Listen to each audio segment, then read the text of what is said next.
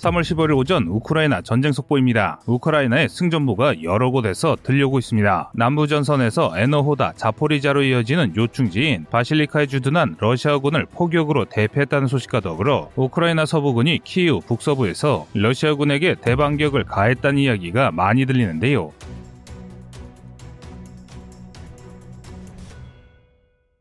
심지어 러시아군 장병들은 전의를 상실하고 항명을 한다는 이야기까지 전해지고 있습니다. 하지만 아직까지 러시아군은 건재합니다. 과거 소련군이 그랬듯이 보급 부족으로 공산계점에 도달할 징후를 보이고 있다 하더라도 러시아군은 아직 강력하고 우크라이나군이 성공했다는 공세 역시 전쟁의 승패를 가를 정도는 아닌 게 사실입니다. 상황이 이렇다면 어느 국가가 전쟁에 승리할지는 아직 확신할 수가 없습니다. 사실 우크라이나군의 자료가 러시아군보다 더 믿을 만한 것은 사실이지만 두 국가 모두 과장을 하는 경우가 많습니다. 일례로 수일 전 우크라이나군은 브로바리 방어전에서 러시아군의 전차 대열을 공격한 영상을 올리며 적전차 부대에게 큰 타격을 입혔다고 선전했습니다. 하지만 해당 영상을 끝까지 보면 러시아군이 혼비백산하며 후퇴하는 것은 맞아도 실제 타격은 크지 않았습니다. 그 이유는 우크라이나군의 화력이 부족하기 때문인데요. 이를 통해 알 수 있는 사실은 우크라이나가 미국을 중심으로 한 서방의 정보 원조로 러시아군의 위치를 파악하며 능동적으로 대응하고 있으나 전력 부족이 심각하다는 것을 알 수 있는데요. 하지만 그럼에도 우크라이나가 적어도 전투에서만큼은 러시아를 압도하고 있는 것은 분명해 보입니다. 그 근거도 명확합니다. 바로 영국 국방부의 전황 발표인데요. 지금 보시는 사진은 영국 국방부의 3월 12일 발표 자료와 3월 14일 발표 자료를 나란히 정렬한 것입니다. 보시다시피 변한 게 거의 없습니다. 오히려 수미에서 보로바리로 진군했던 부대가 역으로 선멸당한 것이 확인됩니다. 동부전선 역시 마찬가지입니다. 일전의 전환과 변한 게 없습니다. 이를 방증하는 게 러시아군의 발표입니다. 지금 보여드리는 내용은 러시아의 3월 9일자 전황 보고인데요. 이 내용 중 스테포노웨와 타람추크에 주목해 주시기 바랍니다.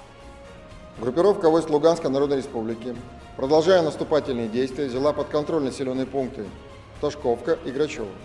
Подразделением Народной милиции Донецкой Народной Республики в ходе наступ... 다음에 보여드리는 영상은 러시아의 3월 14일 전황 보고입니다. Подразделением Народной милиции Донецкой Народной Республики в ходе наступательных действий продвинулись на 4 километра и владели населенными пунктами.